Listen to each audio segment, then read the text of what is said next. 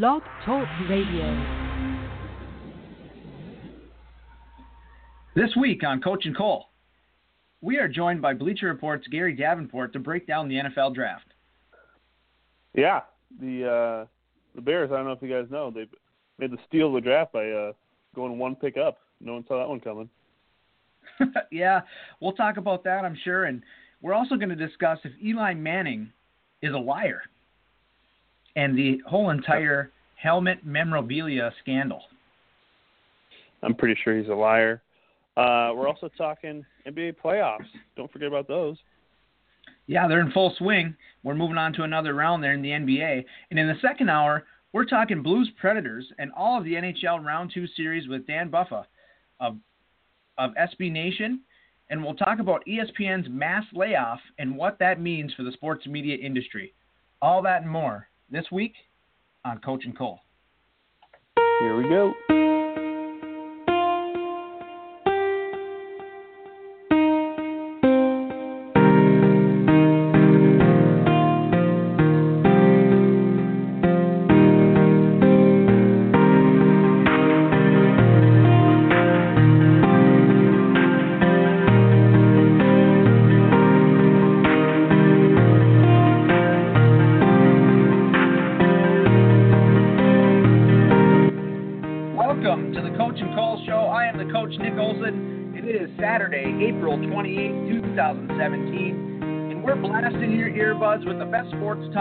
Side of the Mississippi, live on Blog Talk Radio. We are brought to you by ForwardMile.com, your new home for sports news and opinions on the World Wide Web. And of course, I cannot forget the co-host of the show, Cole Phelps. How you doing today, Cole? Hey. Oh, I'm doing pretty well. Uh, it's a little too early for my liking, but eh. Hey, you know what? That's all right. We had to uh, change some things up this week, move us an hour earlier on the time slot. Hopefully, you are up early making your eggs and bacon and listening to us live on Blog Talk Radio. Cole, you know, you're just going to have to suck it up today and just go with the flow. You know, I mean, if you got I one eye so. open, you know, one eye open, that's all right. We're just going to have to my good eye. we're going to have to do it. You know, you just got to buck up and do it sometimes. And and uh, I think our listeners appreciate you you sacrificing an hour of sleep this morning. Thank you, and I appreciate it, listeners. You're also you're welcome. thank you. You're welcome. Any other please and thank yous? Uh, go ahead and send them our way. All right. we've we've got ourselves a five star show, Cole, because our listeners have rated us that on iTunes. Speaking of iTunes, remember you can catch us on demand on iTunes and on TuneIn after our live broadcast. Please subscribe to us on whichever format you listen to us here on Blog Talk Radio. So, Cole, we're through the first three rounds of the NFL draft. Rounds Yeah. four through seven are going to be completed this afternoon. And in order to talk about the draft this week, we wanted to make sure we went out and got one of the best guys for the job. And so that's what we did. This week, our Blog Talk Radio guest of the week is Gary Davenport of BleacherReport.com. How you doing, Gary? Oh, doing pretty well. Although I, you know, for truth in advertising and all that, I think you should probably tell the listeners that you tried to get the best guy for the job, and he was unavailable, so you got me. no, no, that's not the case at all. You were top of the list, and, and we're glad you could join us here, Gary. Oh, my pleasure. Awesome. Well, let's let's dive right into this thing. And the NFL draft this year, a lot of experts called this one of the deepest draft classes in the last decade. And I want to start right at the top in round one. We've got Myles Garrett going off the board, no surprise to Cleveland. But the surprises started to fly in after that, as we mentioned at the top of the show. Chicago trades up to move to number two, move one spot up. They give up some picks to take quarterback Mitch Trubisky. Gary, what are your thoughts on that move? And in your mind, is this going to be a mistake for the Bears? You know, I think what we saw is what we've seen, you know, the two years preceding when quarterbacks went one and two, especially in 2016 when the quarterbacks who went number one and number two weren't exactly world beaters. It's just teams that don't have that quote unquote franchise quarterback in the NFL. are in a constant state of panic about getting that quote unquote franchise quarterback in the NFL. So they are willing to take risks, to go out on the proverbial limb. I'm not a huge Trubisky guy. He wasn't my top quarterback in this year's class. I know a lot of Bears fans are apoplectic about what they gave up to move up and get Trubisky. Right. I don't necessarily hate the deal any more than I hate, you know, the Kansas City Chiefs mortgaging an extra first round pick to get Patrick Mahomes. Or the Houston Texans doing the same thing to get Deshaun Watson. It's just a function of the state of the NFL now at the quarterback position. And this wasn't really a draft class where there was a slam dunk at the quarterback position. I, I do right. think it's a little curious. I think it's similar kind of to what the Eagles did last year. You know, we saw them sign Sam Bradford, hand him a bunch of money, and then a couple months later, they move up in the draft and acquire uh, Carson Wentz. Now, maybe the Bears, you know, you never know. Two months from now, the Bears could have a situation come up where a team becomes desperate and they're willing to take Mike Glennon off their hands, and it doesn't look quite so puzzling. But I just, I don't know that Trubisky's any better than Glennon. Is my biggest concern. Hey Gary, have, have you heard? Did you hear anything about any other teams trying to move up? Because it seems like the 49ers weren't going to pick Trubisky, and I'm just assuming uh, that the 49ers told the Bears like, "Hey, other teams are looking to trade up. If you want this, you're going to have to you know, like make a bigger package." Because it, I mean, moving one up just for four picks, it just seems a little weird that they would move all that just for one pick, unless somebody else was looking to trade up for Trubisky that's kind of been the sixty-four dollar question ever since this trade went down. There have been writers. I know some of my colleagues at Bleacher Report have been contacting their people trying to find out for sure if there were some teams that wanted to move up. I know some writers have said they haven't been able to.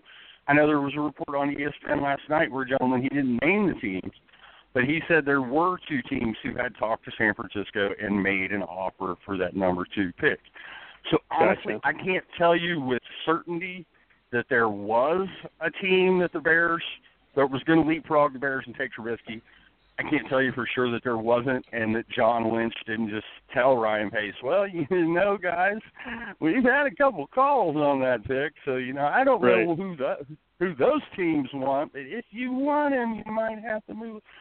It's you know, it's your typical draft chicanery it, it certainly looks to be a good first couple of days for John Lynch in his first NFL yeah. draft as a general manager, at least until that last pick last night, the Iowa quarterback. I'm not quite sure what they were thinking there. But, you know, the Bears wanted their guy and they went and got him. I'm normally, even in a draft where I don't necessarily like a lot of the quarterbacks, I have a hard time following a team too much for going and getting the quarterback that they want, if only because it's just such an important position in the National Football League. Yeah. Yeah, absolutely. Absolutely. It's a, it's a quarterback driven league. We we've seen that for many many many years, and there's no doubt that Chicago saw their guy and and and went and got him. Um, let's talk about running back here. First running back off the board at number four is Leonard Fournette. He goes to Jacksonville. How does Fournette fit in Jacksonville, Gary? And was he the best running back in the class? Yeah, I hope that T.J. Yeldon and Chris Ivory were renting in Jacksonville because he fits as their lead back and a guy who's going to take most of their work away from. Them. I felt a little bit better about the Fournette acquisition after the Jaguars were also able to acquire Cam Robinson, the tackle out of Alabama last night. Yes. you know, I think a big part of his success is going to be and a big part of the reason why Yeldon and Ivory struggled at times was just the Jacksonville offensive line has struggled for quite some time, so they need to fix that. You know, I think from an every down classic bell cow workhorse running back perspective, Fournette was probably the guy in this year's class. I know there are some things that Christian McCaffrey does a little bit better I, I I expect Fournette to be. I mean, we can't expect Fournette to go out and run for 1,600 plus yards like Ezekiel Elliott did last year. I mean, Elliott set that rookie running back bar pretty high, but I do expect that Fournette, you know, has will have every chance to be a thousand, twelve hundred yard back as a rookie. Yeah, and you know, you talk about Ezekiel Elliott. I mean, I'm not taking anything away from the Cowboys running back, but I mean, let's be real. They've got the greatest offensive line in football, and they have for quite a few years. So, um, you know, it's not like Fournette's going to be in the same situation there in Jacksonville. And adding the tackle last night does help him, like you said. So I have to agree with you there. I think Fournette was probably the best guy on the board for them at that time. Um, right after Fournette goes number five, Corey Davis, a little bit of a surprise for a lot of people from Western Michigan, goes off the board to the Tennessee Titans, giving Marcus Mariota a new weapon to play with there. The last wide receiver we saw taken early from Western Michigan was Greg Jennings. Is Corey Davis going to top Greg Jennings there as far as the Western Mich- Michigan receiver goes? And is Corey Davis the real deal? Because a lot of people are wondering. Yeah, I like Davis coming into the draft. He was my number one wide receiver. I know that his stock had taken a little bit of a hit in the eyes of a lot of people because he wasn't able to work out in the pre-draft workouts. You know, he wasn't able to run at the combine, wasn't able to run at the pro day, and heaven forbid we not have an up-to-date 40 time on a guy. But exactly. you, you look at the tape. You look at the tape. You see a big-bodied receiver who can create separation, who's a red zone threat, good route runner. I mean, he's in theory everything you want in a wide receiver. I was surprised to see him go in the top five. I was surprised to see three wide receivers go in the top ten. I think as much as people talk about the Trubisky trade, those three receivers going that high may have been the biggest stunner to me of the first round of the draft. I wonder if the Titans, when the Titans first made the pick, the thought I had to myself was they're doing this backwards because the Titans went into the draft with two main holes that everyone expected them to address: wide receiver and cornerback. And I think Yep. the prevailing wisdom was they were going to get that cornerback first. You know, maybe look at a Marshon Lattimore out of Ohio State, and then they would come back with that second first round pick. And I think most people expected one of those top three receivers, Mike Williams, Corey Davis, and John Ross, to still be there for them with that second pick. So I mean, it might not have been backwards after all, given the way the rest of the draft played out. Or you could say that the Titans kind of started that run on receivers by taking Davis a lot higher than some people expected. So they got the guy Right. they once again, even if you think Corey Davis went seven or eight picks too high, it's awfully hard to fault a team for saying, okay, that's the guy we want. He's the top player on our board at a position of need, so we're going to go get him. Yeah, absolutely, and that's and that's the thing these teams are trying to do. If they if their guy is number one on their big board, they're going to go out and get him and try to get him any way they can. Um, you mentioned Christian McCaffrey here a little bit ago. He goes to Carolina. He's got the All-American pedigree. He's a remarkable athlete. There's still some question marks here. Is he NFL? Is he an NFL ready guy to you? And is he going to explode on the scene there in, in Carolina? Because there's some mixed opinions on this guy. I think the key with McCaffrey, and you could say a lot of the same things about the guy that the Panthers turned around and took in the second round of the draft, in Curtis Samuel out of Ohio State, Right. is going to be using an offensive coordinator who can find ways to use them correctly. You, you know, you're not going to want to just hand off to Christian McCaffrey 15 times a game. You want to get him the ball in space. You want to, you know, split him out wide, get him the ball out of the backfield, create mismatches against slower linebackers and safeties. And I think if they do that, yeah, Christian McCaffrey can have plenty of success. I think his ability to run the ball between the tackles is a little underrated. I mean, the kid averaged, I think, 6.3 yards a carry at Stanford last year, and this is a kid who had 300 plus touches. So I'm guessing he ran the ball between the tackles a few times. I just I wonder, especially after the Samuel pick, you know, it's two guys with kind of similar skill sets, and it's going to be interesting to see how they try to get those guys on the field at the same time, or whether it's just going to be a matter of Samuel eating in McCaffrey's touches a little bit, which could hurt his production. Yeah, it would. And you know, they announced McCaffrey as a wide receiver when he's taken. So, I mean, do you think that Carolina has some some ambition to play him at receiver? And well, that's what everyone expected Samuel to do too. That's why the Samuel pick was really curious for me. I, Right. you know, I'm like, okay, you draft that guy, and then you draft that guy again in round two, and you know, plus they still have Jonathan Stewart in Carolina, so I, I guess the Panthers. The only the way I look at it, I think their offense had become awfully predictable. I mean, you, got, you Yes. hand the ball to Jonathan Stewart, you throw the ball over the middle to Greg Olsen, you throw the ball deep to Ted Ginn and hope to God he catches it. You target Kelvin Benjamin three times, twice he makes a catch, once he drops it.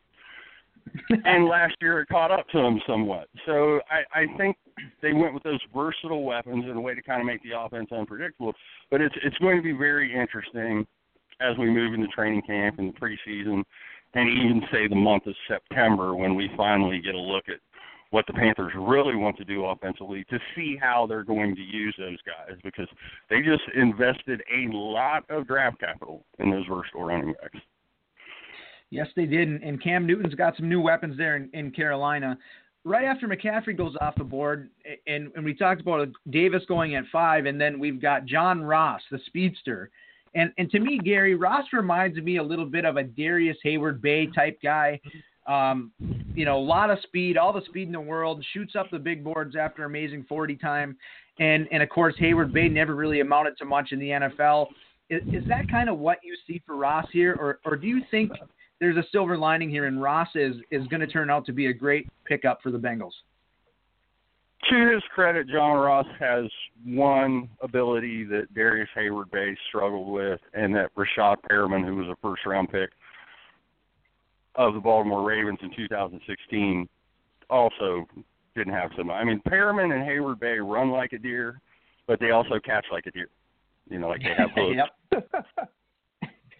And John Ross has got good hands. You know, Ross has good hands, and he can run decent routes.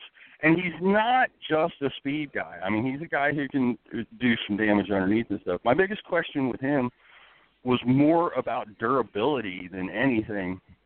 Given the ACL tear in 2015, I think he had a shoulder problem as well. He's not a really big guy, so you wonder about his ability to separate with press coverage. I mean, if he does pan out, you look at him lining up opposite AJ Green in Cincinnati, you've got a couple of wide receivers who will be very adept at stretching the field. I mean, it could open up all kind of stuff underneath. Yeah, for no doubt. Like the Tyler Eifert and Tyler Boyd, Brandon LaFell, you know, Gio Bernard or Joe Mixon catching the ball out of the backfield because the back of that secondary is going to be scared to death of AJ Green and John Ross.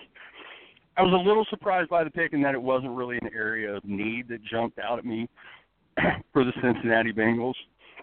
But by all indications, I mean, Mike Brown, that was the guy the Bengals wanted, and they were willing to invest the top 10 pick in him. So we'll see how it goes. The Bengals certainly weren't shy with their first couple picks of the 2000, 2017 draft. They were not risk averse at all.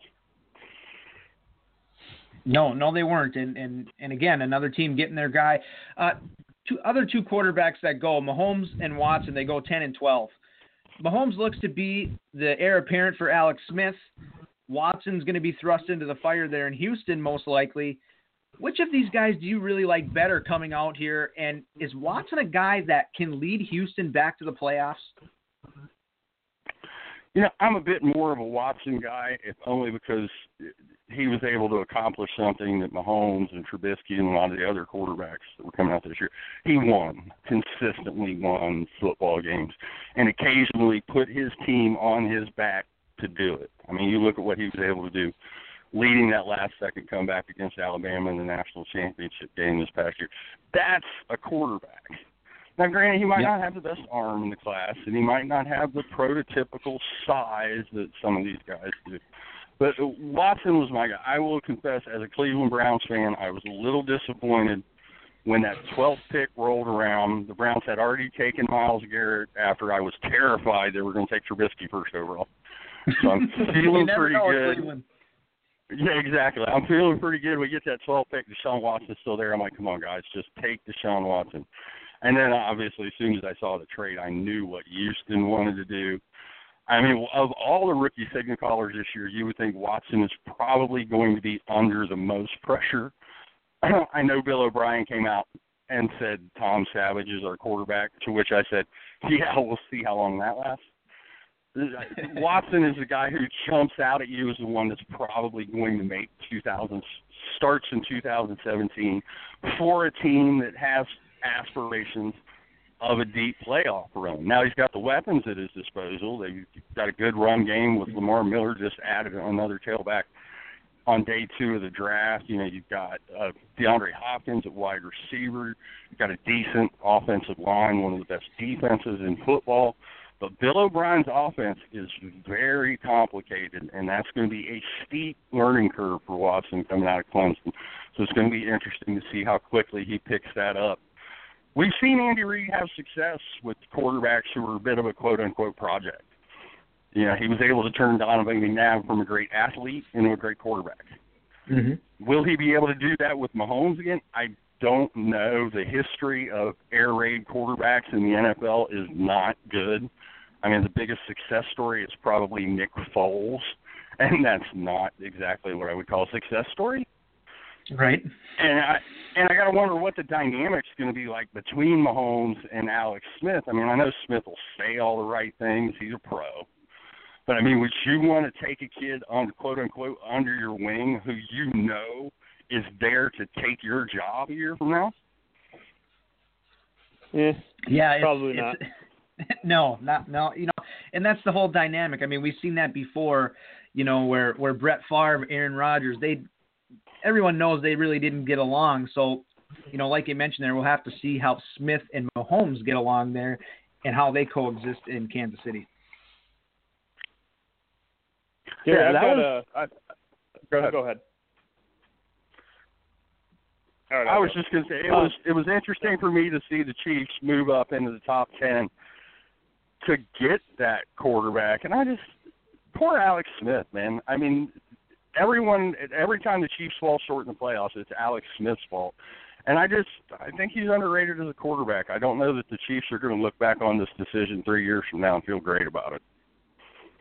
with Mahomes, I actually have a couple. Well, a question for each of these quarterbacks. With Mahomes, I don't know if I just wasn't paying close enough attention, but it seemed like after the college football season, he wasn't that high up on draft boards, on, on mock drafts or wherever draft info you could find.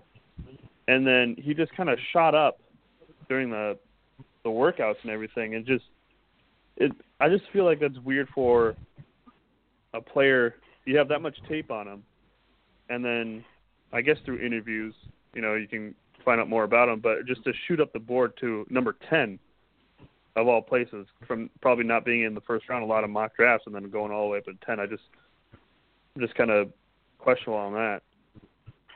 I think it was a combination of interviews of teams trying to talk themselves into liking a quarterback because he's a quarterback. Yeah. And uh, when you get a guy like Mahomes to a workout, whether it's at the combine, at the pro day, you bring him in for a workout, you can ask him to make pro make throws there. Now, granted, it's going to be in shorts and shells instead of with guys in your face. But you can ask him to make throws that air raid quarterbacks just aren't asked to make. I mean, the air raid offense is all about quick throws. There's not a lot of multiple reads that you're going to have to make, so you're not looking off two or three guys and then throwing the ball, throwing a 35-yard out pack. It's just not something that's done a lot with that offense. So that's the knock a lot on air raid quarterbacks is that we really don't know whether they're capable of making all the throws. And I think Mahomes impressed enough in those workouts that he was able to work his way into that conversation of who really is the best quarterback prospect in this year's draft. And I just don't really know there's an easy answer to that question. There just wasn't a guy this year who didn't have one big question mark looming over his head. I mean, with Trubisky, Right. it was the fact that he only started 13 games and didn't necessarily perform that great in those 13 games. I mean, he's eight and five as a starter for the Tar Heels. You know, you got Watson doesn't really have the size. His accuracy can be an issue at times, and Clemson offense doesn't really translate well to the NFL. With Mahomes, you've got the air raid, and was his production artificially inflated? With Kizer, you've got a can of an arm, but whether or not he could hit the broadside of a barn is flip a coin. And, and you can right, you can go right on down the list through every quarterback that's been drafted in the first two days, and there's going to be that big question mark. So I almost feel like the teams that did the smart move so far at the quarterback position we're a team like the Cleveland Browns that drafted Sean Kizer in round two, or a team like the New York Giants that drafted Davis Webb out of Cal later in round three, who was another guy that was kind of rising up draft boards, and there was talk before the draft that he might even sneak into the back part of the first round. You know, you're still taking a chance, but you're not burning as much draft capital to do it. You're not right burning the number two overall pick and the handful of picks that you spent to move up into that spot, or burning essentially two first rounders like the Kansas City Chiefs and the Houston Texans did. So, uh, obviously, if one of these guys, whichever one of these guys, turns out to be a decent NFL starter, assuming at least one does, that's going to be the one that's going to make their front office look good. But right now, to me, it's it's the teams that played it a little safe with the position, especially given that from all indications, the class of 2018 at quarterback is quite a bit better than this year's was. Yep, it looks to be. Yeah, exactly, exactly. It'll be interesting to see, you know, which one of these guys turns out the best. Uh, a, a, lot of fans down there in Tampa Bay are really excited about their first round pick, tight end OJ Howard out of, Alabama. Adding him with Brate, Evans, and now DeSean Jackson. Gary, in your mind, is Tampa Bay pretty close to an elite offense at this point? I tell you what, if you play fantasy football this summer, Jameis Winston's stock is going to be going bang pow zoom right through the roof. Absolutely. They did not just add OJ Howard and DeSean Jackson. They also came back on day two and got Chris Godwin, the wide receiver, an underrated wide receiver in my opinion, out of Penn State.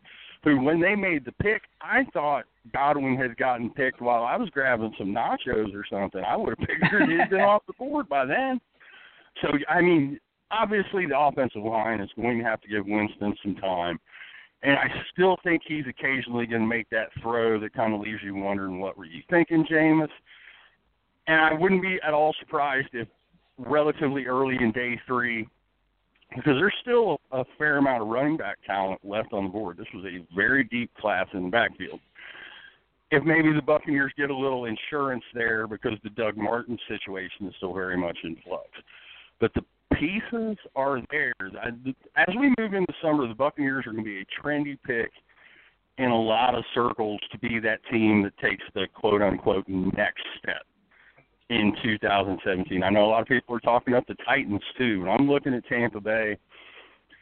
I know the Atlanta Falcons were the NFC champions last year, but still, that team just doesn't scare me much.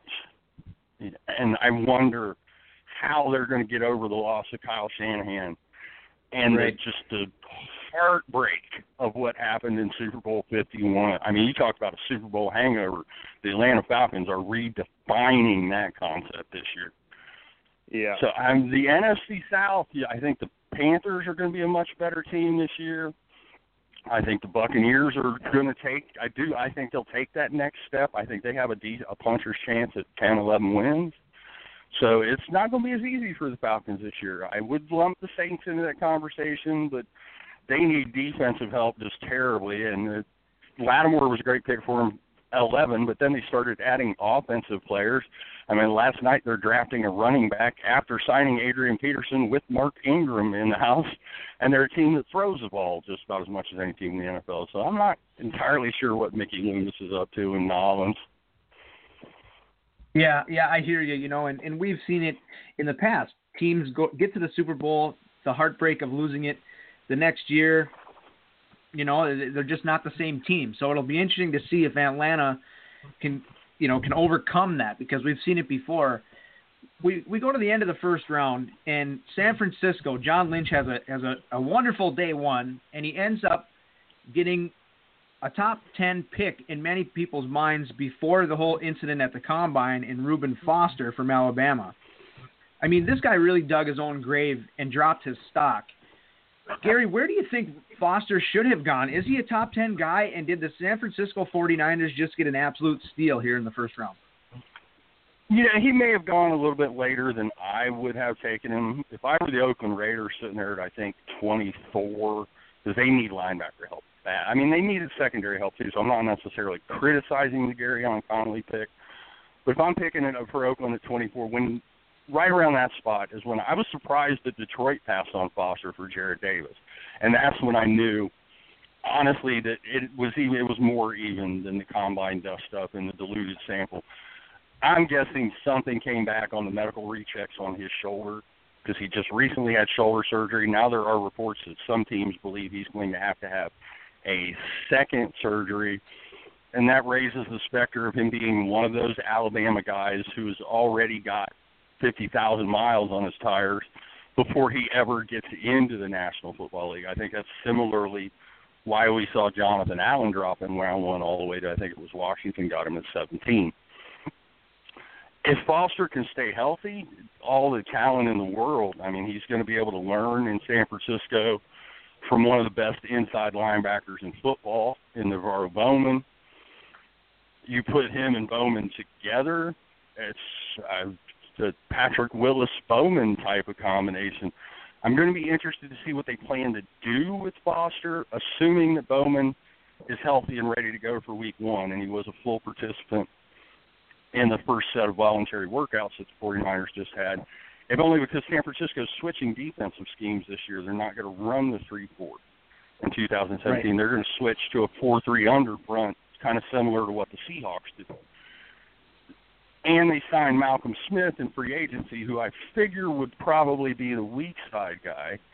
So that leaves the question of if you put Bowman in the middle, which once again I'm assuming, you're going to put Foster on the strong side, and which one of those guys is going to be coming off the field in sub packages. So I'm going right, to be watching right. that San Francisco defense very carefully as we move into training camp. But from a value standpoint, I don't fault John Lynch one little bit for trading the tiny little bit of draft capital that he did to move up into that spot. And if he can stay healthy, uh, that's going to be one of the picks we'll look back on three, four years from now and say that was one of the steals around one. Yeah, absolutely. If he can keep his nose out of trouble and stay healthy, I think Reuben Foster is going to be a big help for San Francisco. Um, day two here, round two. Green Bay trades out of the first round with your Cleveland Browns to 33, and they draft Kevin King, a 6'3", 210 pounder who's quicker than a hiccup and, and hits like a sledgehammer from what I've seen on his tape. What do you think of this pick for Green Bay?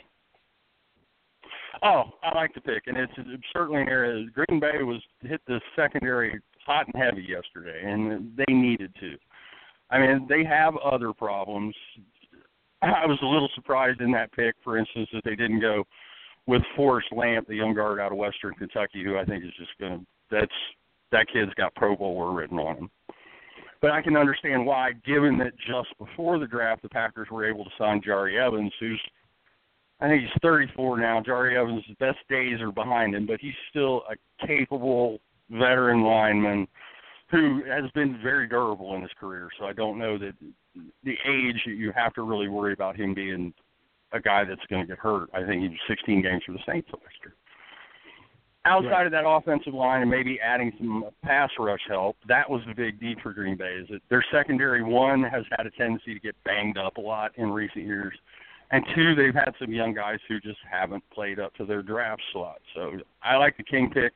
I like the safety they were able to get, whose name is presently escaping me. A little bit later on day two, I think he's a Marcus Williams. I think it might be the versatile kid who I think is they're probably eyeing as a replacement for Morgan Burnett in 2018 when Burnett would be a free agent because you know Ted Thompson's not going to pay people. So right, it was it's been a good it's been a good draft for the Packers. You know, it's typical Ted Thompson we're, seeing, and we see it every year, the successful front offices, no matter where they're picking or what they decide to do, they still manage to come out of it with value. I mean, what the Patriots were able to do yesterday made me nauseous. If only we could trade back, trade back, trade back. Hey, we'll trade back one more time, and then get Derek Rivers, who I think is one of the most physically gifted edge rushers in this draft. Now he's a little raw. Played at Youngstown State, so he didn't see the best level of competition. But the talent is there, and to be able to get him in the third round, turn around and get Antonio Garcia, young tackle from Troy. I mean, both those guys had grades from most draft quote unquote experts that were probably around higher than where the Patriots were ever to get them. So it's just a matter of the rich getting richer because, as we all know, the Patriots desperately need players. They've got holes everywhere. yeah.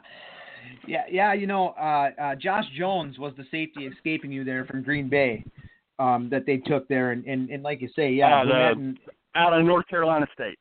Yeah, yep. correct, correct. Josh Jones. Yeah, and and I like that pick too. I I think like you said, uh, Green Bay definitely you know had some some defensive back injuries over the past few years, and and that's a, has been a knock on them. You know, across the board is, is people always say their their secondary is terrible, but like you said, they're always hurt. So we haven't really seen what that secondary is able to do when healthy. Of course, now they've they've let go Sam Shields, Micah Hyde's gone, and they bring back De- Davon House. So with House back and King and Jones, we'll have to see how this goes for Green Bay. But I agree, I like the pick. We're talking with Gary Davenport, BleacherReport.com here. Um, another team in the NFC North, Minnesota Vikings. They end up getting Dalvin Cook, running back, to replace Adrian Peterson. Many analysts had this guy as a top 20 type pick. What are your thoughts on Cook to the Vikings? Yeah, my thoughts are Latavius Murray's fantasy value was gone before it ever showed up. Yep. I, he's a better talent than Murray easily. I mean, we'll probably see some sort of a carry split to open the season but as the season goes on, we're going to see Cook take more and more of those touches. Cook's an every down running back and do just about everything you want a back to do. He's going to have to work on his pass protection a little bit. But you can say that about just about every young tailback entering a draft in a given year. I mean, blitz pickup is just not a priority for most college coaches. It was great value for the Vikings. I completely understand why they pulled the trigger there when they did, even after just signing Murray. I mean, I don't want to say that the kid is the replacement for Adrian Peterson. We can't really replace Adrian Peterson, but right. he's going to be a kid who could uh, spur that Vikings ground game for several years to come. Vikings also turned around and picked up some nice O line help on day two. Which, if there's a team in the NFL that needs O line help, it is the Vikes. Yeah, no doubt, they definitely did. Uh, one last one here, Gary, before we let you go, and, and we kind of touched on this a little bit earlier, but Joe Mixon goes to Cincinnati. Hill and Bernard are already there. You add Mixon to the mix, and it seems fitting that Cincinnati would take a, a controversial player in the draft. That seems to be their MO. And they add another piece to this offense. They've got Ross. They've got the other receiver you mentioned. I mean, what's your take on that? Are are they going to be almost an unstoppable offense with all of these weapons. I mean, like you said, they're going to stretch the field. How are teams going to defend Cincinnati? I think we're probably going to see Hill kind of fade into the background a little bit. I mean, Bernard's hurt right now, so we'll have to wait and see whether he's going to be ready to go. If he is, I think there's still going to be a role for Gio Bernard as that third down guy, you know, the passing down back, because he's so good at that and so dangerous with the ball in space. But I think Hill's inconsistency and his penchant for putting the football on the ground has come back to haunt him. Obviously, everyone's wisecracked that it, it's the Bengals. Of course, it's the Bengals, a guy with behavior problems. Nix has got all the talent in the world. I know that just about everyone has either seen or heard about the video of him punching that woman, and it's reprehensible. And I'll freely admit I'm conflicted about it. There's part of me that thinks, you know, a kid deserves a second chance. He was young when it happened. People make mistakes, et cetera, and so on. And then there's another part of me that thinks you just never put your hands on a woman for any reason, and anyone that does is a piece of you know what. Mm-hmm. So it's he's going to have to keep his nose clean. If he plays up to his potential, you look at what the Bengals have been able to do offensively. The say these past two drafts like you mentioned, the depth they have at wide receiver. They got one of the NFL's best young tight ends in Tyler Eifert. Uh, now they've got a three-headed backfield. I would assume they're going to kick their first round. I think he was first round pick last year. Inside, and Tyler Boyd will be their slot receiver. It's all going to come down to for Cincinnati. How badly does the loss of Kevin Zeitler and Andrew Whitworth hurt that offensive line? Because Andrew Dalton, Andy Dalton is Dr. Jekyll and Mr. Hyde when it comes to whether or not there's pressure in his face. He can be one of the NFL's best quarterbacks when you give him a clean pocket and he can go through his reads and deliver the football. But if he's scrambling or there are guys in his, his completion percentage, pass rate, and QBR everything just craters when he's under pressure. So if that line takes a big step backward this year with the loss of those guys, then I don't know it's really going to matter what they did at the skill positions. Yeah, yeah, exactly. It's it's going to be interesting to see how Cincinnati fares after all this. They've got all the talent, they've got all the weapons in the world. Um, can Andy Dalton take them that next step? We'll see this year. I know you got to run Gary. He's Gary Davenport, BleacherReport.com. He's also a senior writer for Fantasy Sharks. He writes for Rotoworld. He's a busy man. Where can people find you on Twitter, Gary? Uh, you can find me at IDP Sharks. Spelled just like it sounds. It's a long story. I got my start in the writing business, writing about individual defensive players for fantasy football, and you know I like to remember my roots. There we go. Hey, love it, love it, love it. We're we're big uh, proprietors of the of the IDP and fantasy. Uh, all, the leagues that Co- uh, Cole and I play in are always uh, IDP. I, I don't think it's right to leave out the defensive players. Yeah, it's just defense is such a part. Uh, defense wins championships in the NFL, as the saying goes. And that you've turned a team defense into an afterthought in fantasy football that you draft before you grab a kicker. No, get you some defensive linemen, some linebackers, some defensive backs. It's once you go IDP, you never go back. Exactly, and that's where that's we're true. at. Thank you for joining us, Gary, and enjoy the the third day of the NFL draft. Oh, you too, gentlemen. Glad to be here. Yep, All right, thank you very much.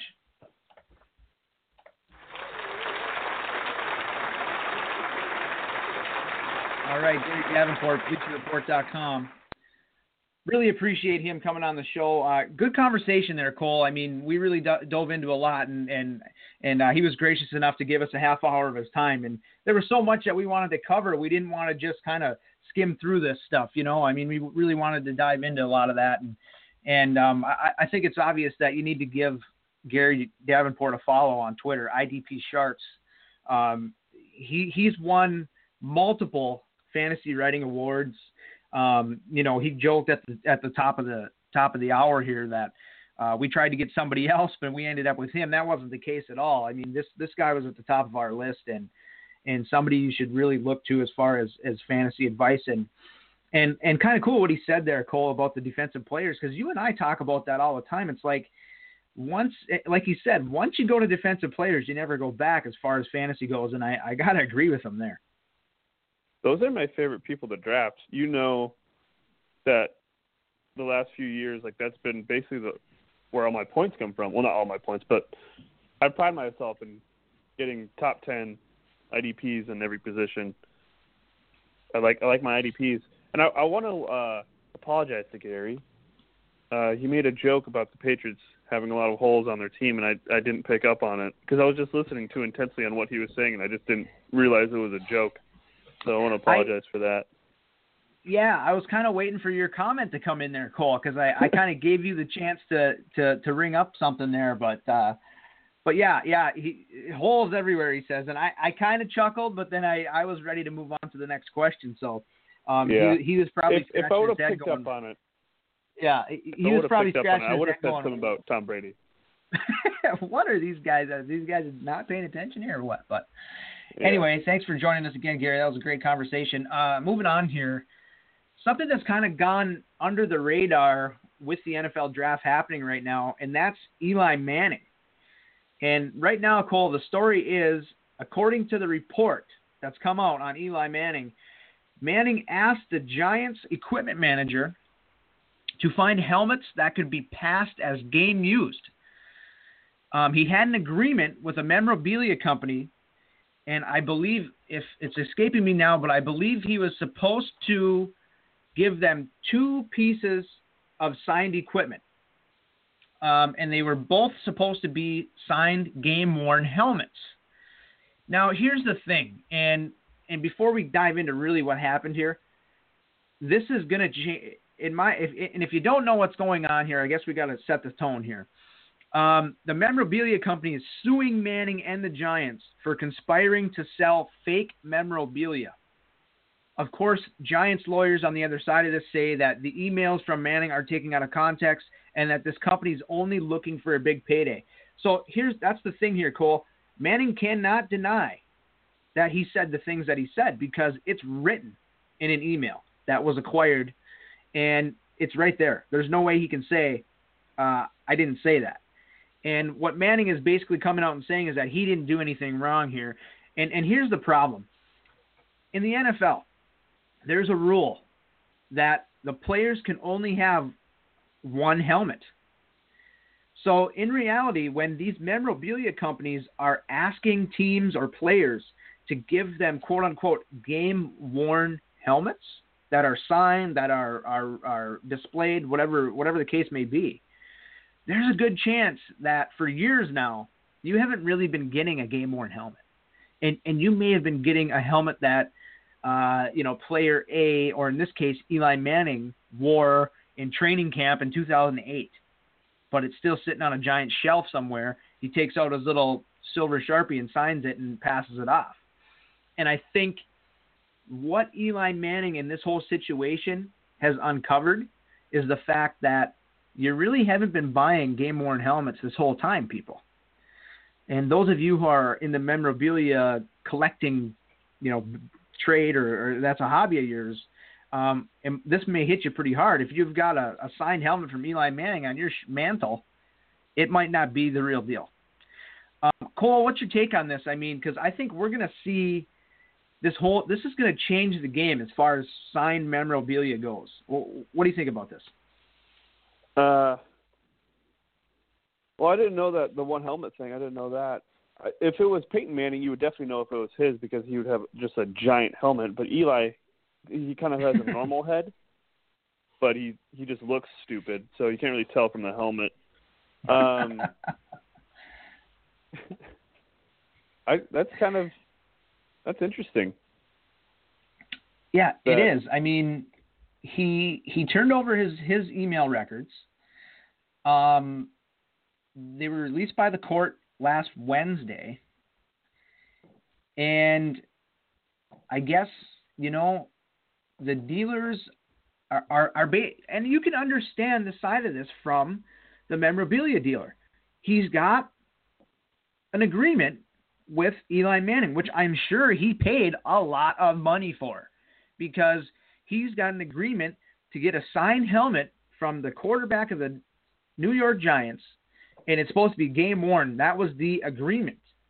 So when he's getting or intercepting an email that he, you know, he's finding out that his equipment that he's supposed to get is actually fake, and I, and I say quote unquote fake as not game worn I think I would yeah. be upset. I mean, you're paying big money for this. And, and, and, and, you know, you get your little certificate of authenticity. Well, how many, and here's the question how many of these certificate of authenticities have been passed around in the years where they're just, it's just bullshit? It says authentic, game worn, but it really isn't. And I right. think we're gonna, you know, I, I think that this whole especially with helmets. I think this whole game worn helmet thing is is going to go by the wayside because it's it's too that you know Manning the Giants and this memorabilia company just uncovered the facts to the public, and nobody's talking about this because the NFL draft is going on. So Eli Manning is is is is got his hands together and saying thank you to the sky because Otherwise, I mean, he would be everywhere because we've seen what happened to Tom Brady over deflated footballs. You're talking about somebody who legitimately lied and passed the buck and and basically scammed a memorabilia company. Um, it would be everywhere. But that, yeah. So I, I just wanted to touch on that because it's kind of gone under the radar here as far as you know the topics of uh, of of the week. So I'm glad we could touch on that. Um, we're a little behind schedule, so we got to move on into our lead story of the week, and that's brought to you in part by FanDuel. We here at the Coach and Cole Show have partnered with our friends at FanDuel, and if you've never tried FanDuel before, now is your chance to get in on the fun and support the Coach and Cole Show. Go to forwardmile.com slash Coach and Cole and click the link that we have posted that will bring you to the FanDuel homepage where you can sign up. You only have to deposit as little as $10 to start, And depending on what contest you enter, you can double, triple, quadruple, or even quintuple that in one contest on FanDuel. And by clicking the link that we have provided, FanDuel will kick back a couple bucks to help us keep bringing you this show free on a weekly basis. So, big story of the week, besides the NFL draft, besides the NFL, uh, NBA playoffs, and the NHL playoffs, is ESPN. They fired 100 plus employees on Wednesday, I believe it was. And, you know, this was pretty big news everywhere. And, and it wasn't just the fact that they fired some staff, okay? I mean, the fact is, is that it's ESPN. And they lay off 100 staffers and they're on, and, and a lot of them were on air talent and, and, and, and guys who had uh, a long career there at ESPN. And so we've seen we've seen guys like Ed Werder get canned. We've seen Jay Crawford from SportsCenter get canned. We've seen Jayson Stark uh, say you know get the pink slip. We we, we saw um, a lot, basically the entire hockey staff get the boot. I mean, we've talked about this off the air, Cole. This is a really weird time for sports media sports television, um, sports writing, sports anything. Because, like we talked about here, Cole, and, and we're in the same business. You know, we talk about sports. We're on an international platform here on Blog Talk Radio.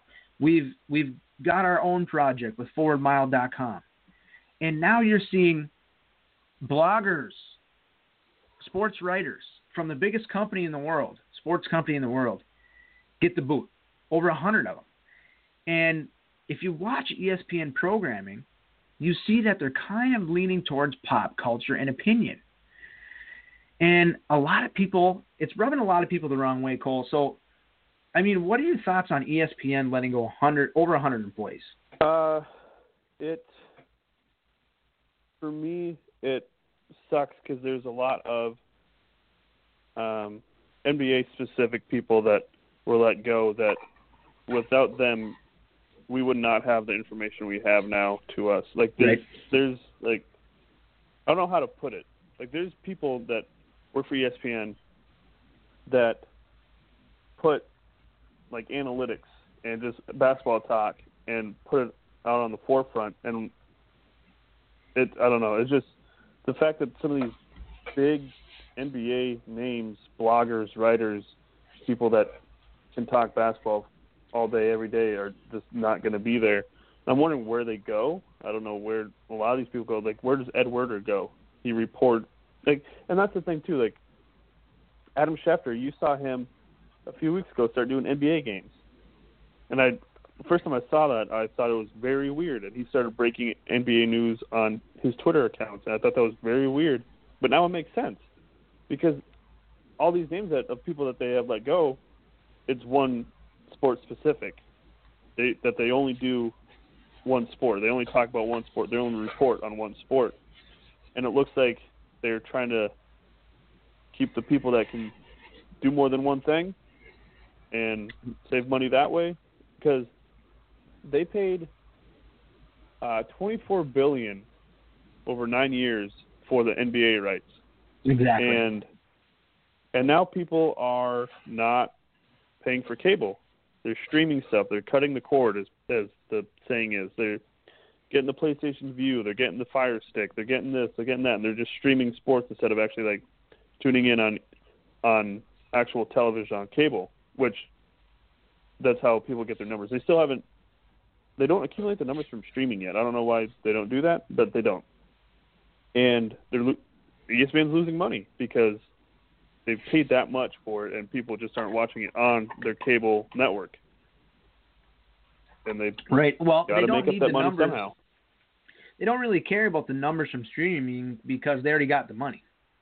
So you know, right. and we've seen, and and this is a good point. I think uh, Major League Baseball started this whole movement when they went to their online streaming MLB package before you had to get the MLB package on a cable or satellite provider, just like you have to get the NFL, and so on and so on.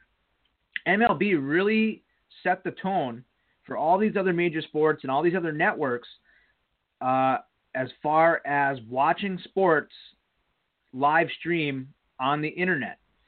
And they they had a ton of success. And for once, baseball does something proactive and and in the times, so to speak. I mean, usually they're behind the times, but they set the bar for this.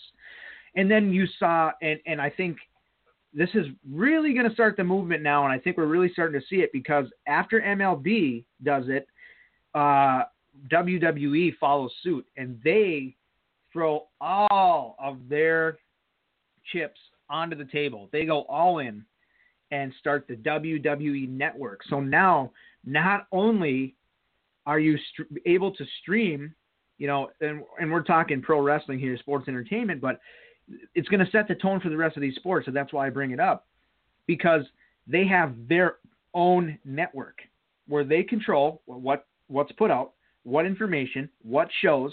They create it, they produce it, they edit it, they put it out, and they they reap the benefits. There's no middleman.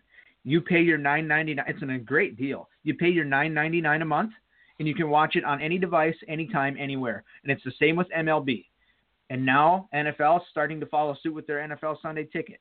Okay, you can watch it on your phone. You can do this. You can do that. All right, so that's where we're starting to go here. And like you said, Cole, it's all internet now. Um, what was I going to say here? I lost my train of thought. Oh, okay. John Skipper, network president of ESPN. He sends out a letter to ESPN talent, and here's what it said.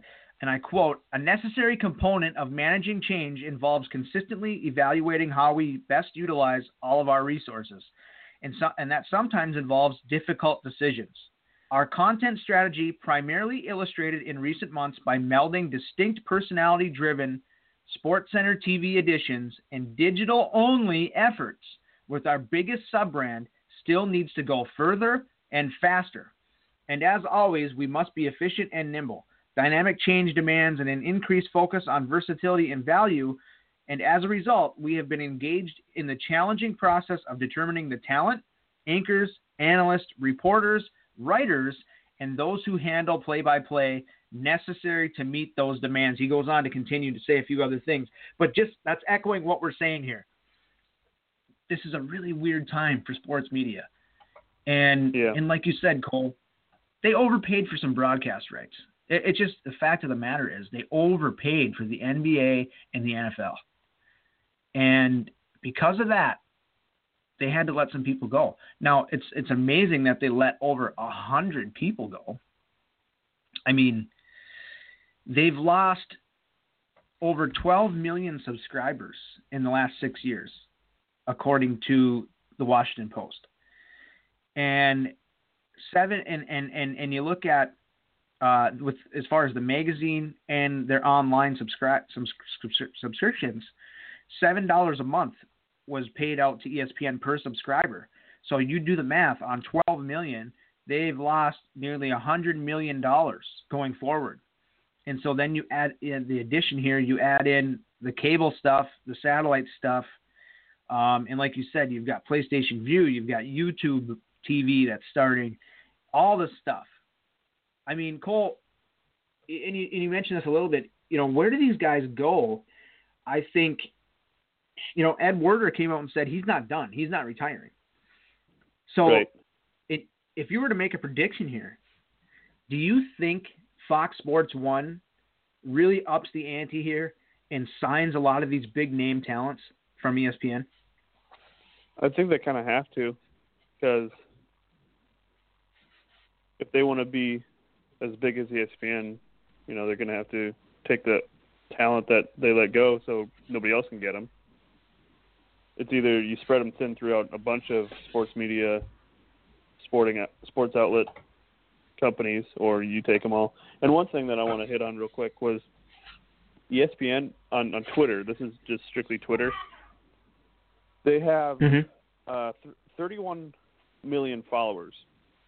Barstool Sports has 767,000 followers, and Barstool gets almost double the amount of, or not double.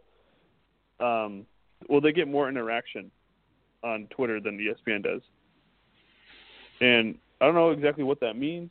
I mean, I know what it means, but like other companies, other sporting outlets are getting more, not just interaction, but volume hits on their on their websites, on their social media pages than ESPN is. So Right. I don't know what ESPN is doing, but they got to look at at something that. I, I think a lot of people are just. And we talked about this the other day. ESPN used to be a bunch of highlights and analysis, and you would watch it all day because you know you wouldn't get it anywhere else. And now you can get highlights anywhere you want. It doesn't matter. And the analysis on ESPN isn't the stuff that you necessarily want anymore. It's opinionated stuff. It's just loud yelling in your in your face, just stuff that you don't want to hear because like a lot of, some people do, some people don't, but like seems like a lot of people since, you know, a lot of people aren't watching ESPN anymore, don't want just people yelling arguments in their face. They just want to watch the highlights. And you go on your phone, you can watch whatever highlight you want. You don't have to watch ESPN. Right. Yeah, that's the thing. I mean, people love to be able to turn on ESPN, turn on SportsCenter. They want to see Stuart Scott giving them the highlights. They want to see Chris Berman giving them the highlights. They they they want to see um his name is uh, Kenny Mayne giving them the rundown of what happened. And they don't Yeah. get that anymore. They don't get it. Like you said, they get they get they get 20 different personalities and 20 different opinions on every single thing that happens. And people are changing the channel. They're they're going to if they want to see baseball highlights, they go watch Quick Pitch on on MLB Network. They want to watch uh, NHL highlights. They go to the NHL Network. They they want they they want to see uh, you know highlights of the games and what happened, not And just analysis. what Not yeah, they want analysis. They don't want your opinion all the time. And I think it's hard for a lot of these networks to understand that because we live in this day and age of social media where everyone has an opinion. Cole, you and I have an opinion. We're on a podcast right now. We're giving our opinion every week. And excuse my uh, language here, but there's a saying it opinions are like assholes, everyone's got one and they're Okay. brown. and that and and and so you know the, it's just the fact that you can get opinions everywhere you turn on your phone on your social media account and you got an opinion i don't want to turn on espn and get an opinion again I- do you are I- you do you agree with me there I love. I I'm involved a lot in NBA Twitter, which is me. Um, just follow a lot of people that talk about the NBA on Twitter, and I have more fun interacting with that, looking at the conversations that people have about whatever like whatever game just played, whatever player we're talking about, rather than hearing Stephen A. Smith like have you seen the commercials that they play during the NBA games of, about first take? It's every single one is just like he's never talking. Stephen A. Smith is yelling the whole entire time. Like, Right. who wants to watch that? I, I stopped watching First Take around 2017. Around 2014, I remember I just like cause I used to watch during lunch all the time, and I just after a while I just I can't take. It's just it's really bad opinions, and it's just yelling at me, and I just Yeah. I couldn't take it anymore. It was just stupid. And I agree with you. Like you, everyone has an opinion, and I'd rather get opinion from just some random ass dude who just watches the same stuff I watch and just uh, just talking it out, rather than some dude yelling at me, and he gets paid millions for it. Exactly, exactly. Um, it's it, it's it's to the point where we're in a really pivotal spot as far as sports media goes in the history of things because there is a big movement for the internet streaming, and we've already touched on all this. But I think I'm glad we were able to talk about this at length because it's a huge deal, and it's going to be interesting to see where all these personalities go from ESPN. And you know, if you're and, and this leads me into our next segment here. If you're a hockey fan, you're not you're no longer going to be going to ESPN and They and let's face page. it they, they, they took it off the page. And, and and and let's face it a lot of people were not going to ESPN for their hockey highlights and things anymore because they, they hardly ever cover it. And and and here's why. They they don't have the rights to show it on their television. So why Yeah. promote something that you can't watch on ESPN and that whole self promotion thing that they've got that this whole entitlement you know attitude they have where they only promote things you can see on their television. And that's why you can see soccer highlights a million times because they play soccer all the time on their network. You don't see hockey highlights. And and a lot and a lot of people are are are are not liking it. So we'll see how it goes but that that brings us right to our next segment here. And we're going to talk NHL playoffs. And we've got Dan Buffa of SB SB Nation on the line with us. Can you hear us, Dan? Yes, sir. What's going on? Hey, how we doing today? Uh, how, how's things going uh, down there for you, Dan? Well, I will say in St. Louis right now, we're we're getting that kind of like that flood idea. That it hasn't stopped raining in like four days, so we're uh we're trying to stay away from the flood. We're hoping like I guess the dam holds up and the Blues keep winning games to, to take take our minds off the fact that it might not never stop raining again. Yeah, you know we we got a lot of that up here. We're up here in the Upper Midwest, and we got a lot of that rain uh, last week, and it, it was the same kind of thing. And it was rain, snow, rain, snow. At least you're down there a little bit south, so you're not getting the snow because that's what we're dealing with up here. Yeah, I mean it's just it, it's been rainy and it, it was it was really sunny and beautiful last week, and now this week it's just been cold and rainy. I I, I don't think Mother Nature kind of can really make up her mind about the Midwest. exactly. Is it is it still winter or are we moving into spring here? Um, all right, Dan. Let's dive into this. You know, you covered the Blues for SB Nation.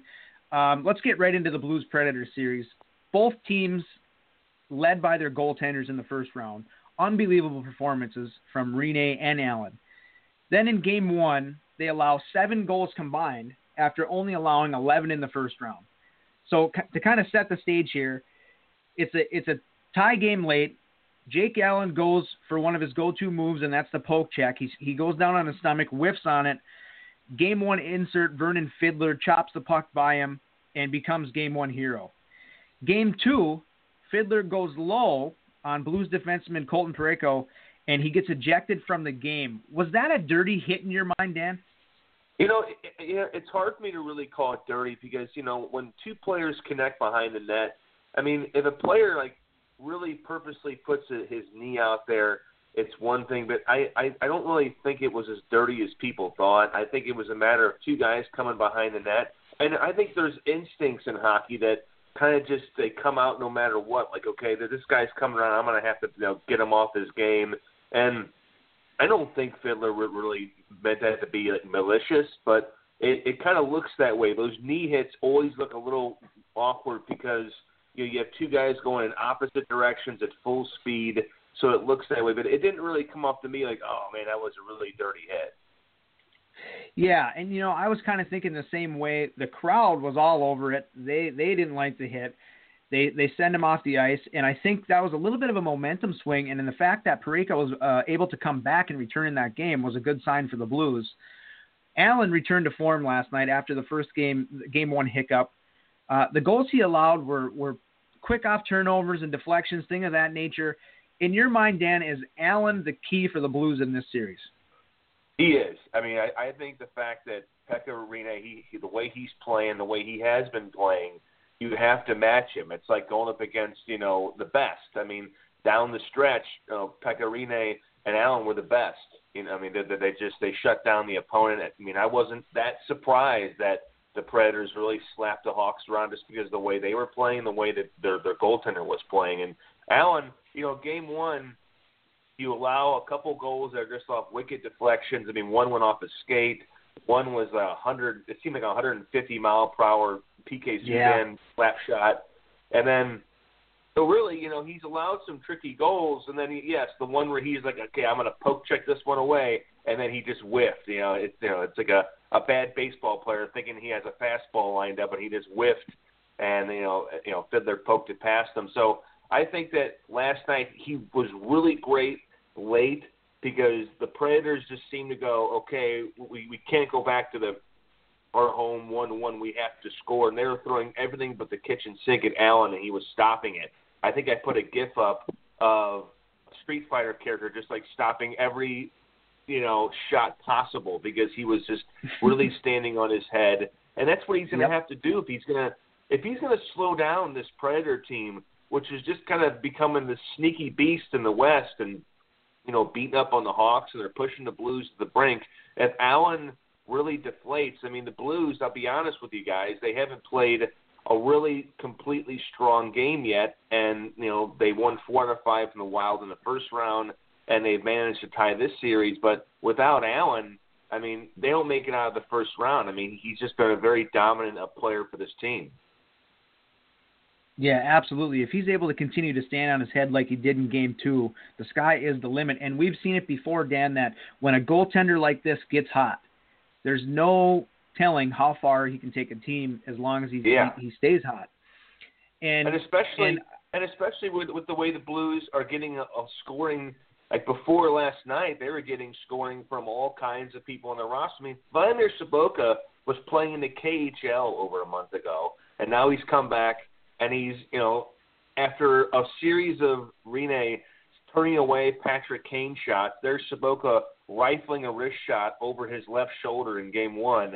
I mean, it just tells you if the Blues can continue to get that kind of scoring from all of their four lines, and God forbid if David Perron wakes up. I mean, you, you never know what can happen.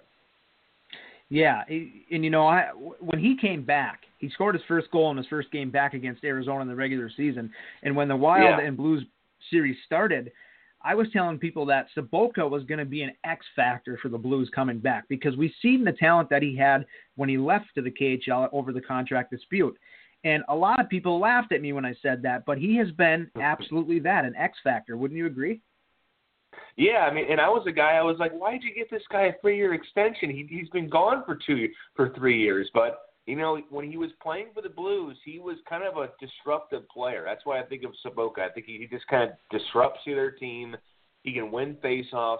He's like a 160 pound guy who plays like he's 225 pounds, but he just goes Yeah. into the corners, gets really dirty. But he's got a really good shot. I mean, there, he, like I said, game one, he's just coming down. He's got his eyes across the ice of the other Blues player, and then he just rifles his shot above Rinne to where even he was like, "Bro, where, where, where'd that come from?" You know, he does that, Yeah. and yeah, he he's definitely one of those guys that doesn't really you know care for his body. He he, he will take out the other player. He doesn't mind getting dirty, but he's got a lot of skill, and I think he's got a little bit of a chip on his shoulder, being that he just came back, you know, and you know he's kind of has to earn the, not just the fans' trust back, but his teammates.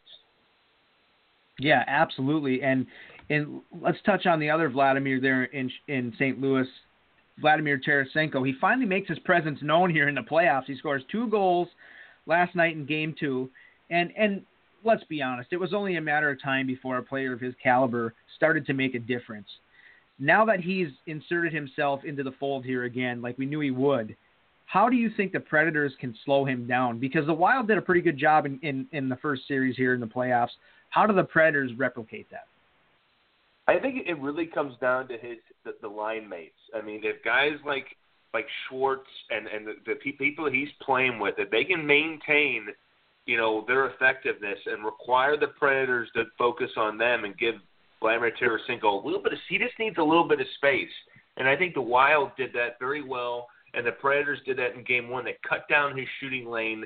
They wouldn't let him really get set in that slot where he's just deadly. I mean, I mean, if he gets open in that slot and he has a little bit of space to fire that wrister or even find a teammate like like he did in the first round with a couple key assists, he's deadly. But if the Predators want to do that, they're going to have to find a way to shut to, really cut down his space. The way the Blues were able to slowly cut down PK Subban's uh, uh, Subban's uh, space last night as far as that slap shot. They just didn't let him get unwind it and get really set last night. The, the Predators have to do the same thing with Tarasenko. They just have to cut him down, but also make sure his line mates aren't really, really able to forecheck and do their jobs. Yeah, exactly. And, and you mentioned it, and that's that's perfect segue for me when I ask you next. One thing I've noticed is that these Predators defensemen, they shoot the puck out of a cannon. I mean, you talk about Subban, Josi, Ellis. These guys can really fire it from the blue line. And and this is where deflections and rebounds have become a problem already in this series for St. Louis. So if you're coach Mike Yeo, how are you game planning for those offensively minded defensemen from Nashville? You know, and, and to think they people were worried when they trade away Shea Weber, and now they still have all these guys that can shoot missiles. But uh, yeah, yeah. I think it comes down in game in game one. The the Blues they only had four blocks, and look, I'm not telling any human being to get in front of one of those slap shots, but sometimes you know getting down and blocking one of those things, or maybe just putting your stick on the ice because they weren't able to really stuff those lanes of the defensemen in, in game one and in game two, they, they had a you know a few more blocks. I mean, they obviously did, didn't weren't able to stop all of them, but it's just a matter of not letting those guys get space. Because even Subban, he'll he'll kind of skate backwards just so he can get that extra wind up on, on his shot, and just it's just a matter of just doing that. I mean, in game two, they they registered 24 blocks, the Blues, as opposed to game one where they only had four blocks. So you think about you know yeah. you get down there, you sacrifice your body, and look, I'm not I, I don't make that kind of money, so I'm not going to lay down in front of a 102 mile per hour shot and go, oh, I got it. Uh, let me just go off the ice for about four hours and ice my my back.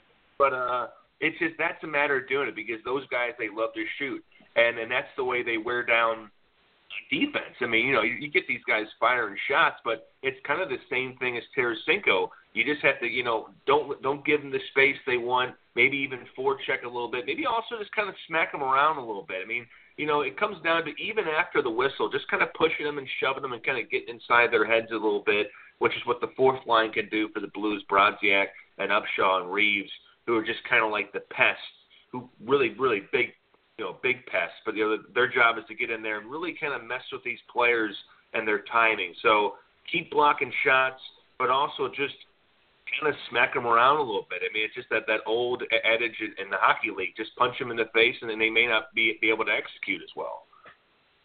Yeah, exactly. And physicality is is St. Louis's mo all season, and so that's something that they're going to have to look look to in Game Three. And speaking of that, the series is headed back to Nashville Sunday for Game Three. So Dan, who's got the upper hand here right now, and who do you think ultimately wins the series? You know, I, I think it's it's so even right now because the Blues, it's I mean, I you know, I'm I'm a film critic, so I can't make go on an article without making a movie reference. So after game one, I was like, well, the Blues proved that Predators can bleed, but now they have to beat them, and they beat them. I just don't know how often they're, they're going to be able to do that with the because I don't think Nashville's played their best game yet. And you saw the way they played against Chicago when when they have all cylinders firing and, and Rinne is just unstoppable. It gets really hard my pre-series pick was the heart. Of course, I'd like to see the Blues in seven, but my my pick of the Nashville in six, I'm still holding firm on that, just because I think they're going to play really tough at home, and I think they're going to make it hard for the Blues unless Tarasenko just goes off the handle. Uh, I mean, winning a game in St. Louis without playing their best, I wouldn't be surprised if it went seven, but I still see Nashville winning this series. Yeah, it's going to be a hard fought physical series, and, and looking forward to that game three Sunday. Uh, before we let you go, Dan, let's talk about a couple of the other series going on. Game game one between Washington and Pittsburgh. Sidney Crosby scores two goals in a minute, and then of course Ovechkin answers, and it's always Crosby and Ovechkin back and forth. But the real story of this game, I think, when it was all said and done, was that sequence at the end where Marc Andre Fleury is able to stand on his head and it, there's a scrum. There's bodies flying everywhere. The puck finally ends up going back towards Fleury at the net. He has a save. It, it, is Crosby? Are Crosby and the Penguins going to get the best of the Capitals again? Because after that first game, Washington gave them all they had, and they still couldn't get the job done. But for there's a part of me that still thinks it's Washington's year. What's your thoughts on this series? I mean, you think Washington? They're almost like a kid at a store and he's buying all the greatest he's all he's buying all the best GI Joes because he cannot win the battle. So they're going they're buying okay, I'm going to buy this very expensive. Oh yeah, let's get Shattenkirk this time, and then we have a very great goaltender. I think I think I think we can do this. And then they go in the playoffs, and there's the nemesis, Sidney Crosby, the guy who just seemingly shows up on the ice and he steps on and he becomes a magician. And he's got to be driving the people of Washington nuts because they're thinking, is this guy going to retire in the next like five to ten years? Because we would like to raise that cup. Because you think they have right.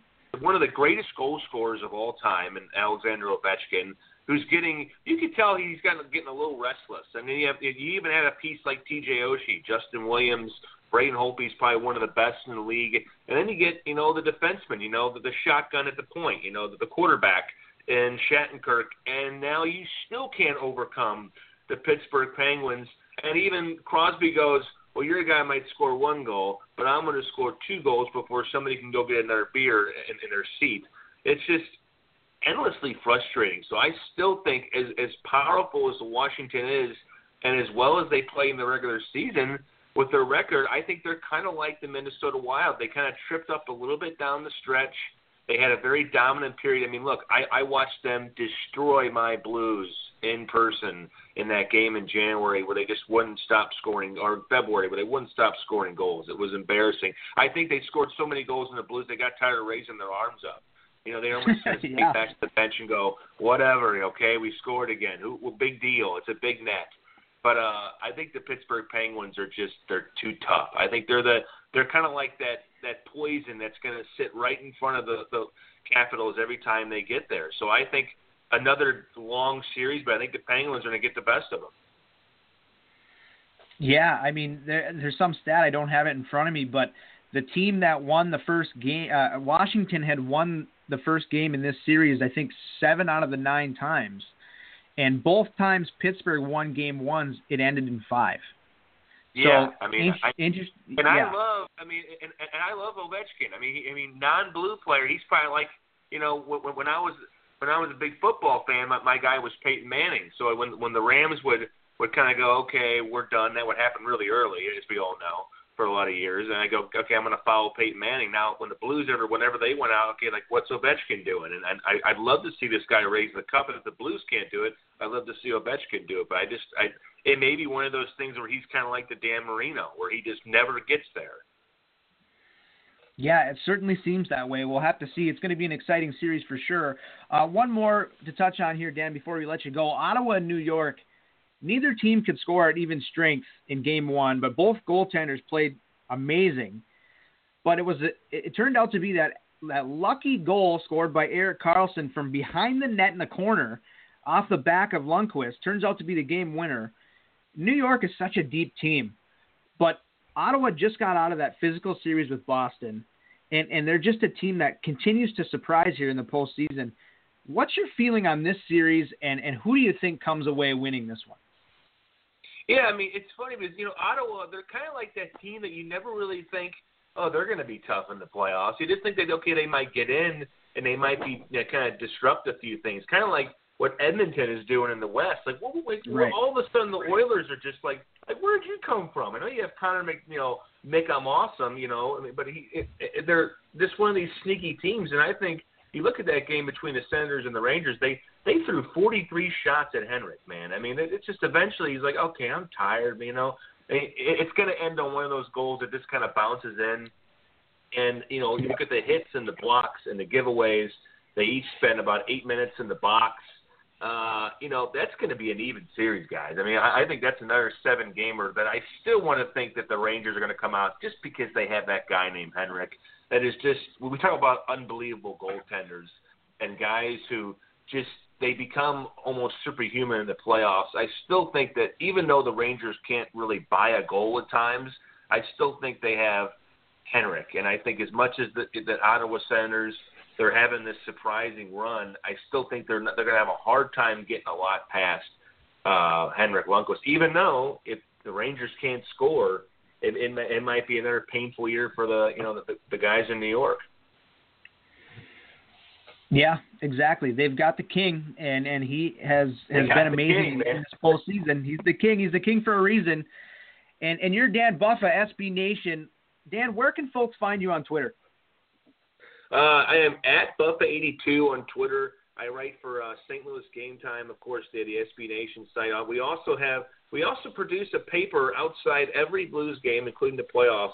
It's the only Yeah. fan made paper. Uh, yeah, it's sold for. It's a four dollar, twenty eight page paper of, of so many good things in there. I mean, I write for it, but it's probably like the least thing you you'll probably flip past it.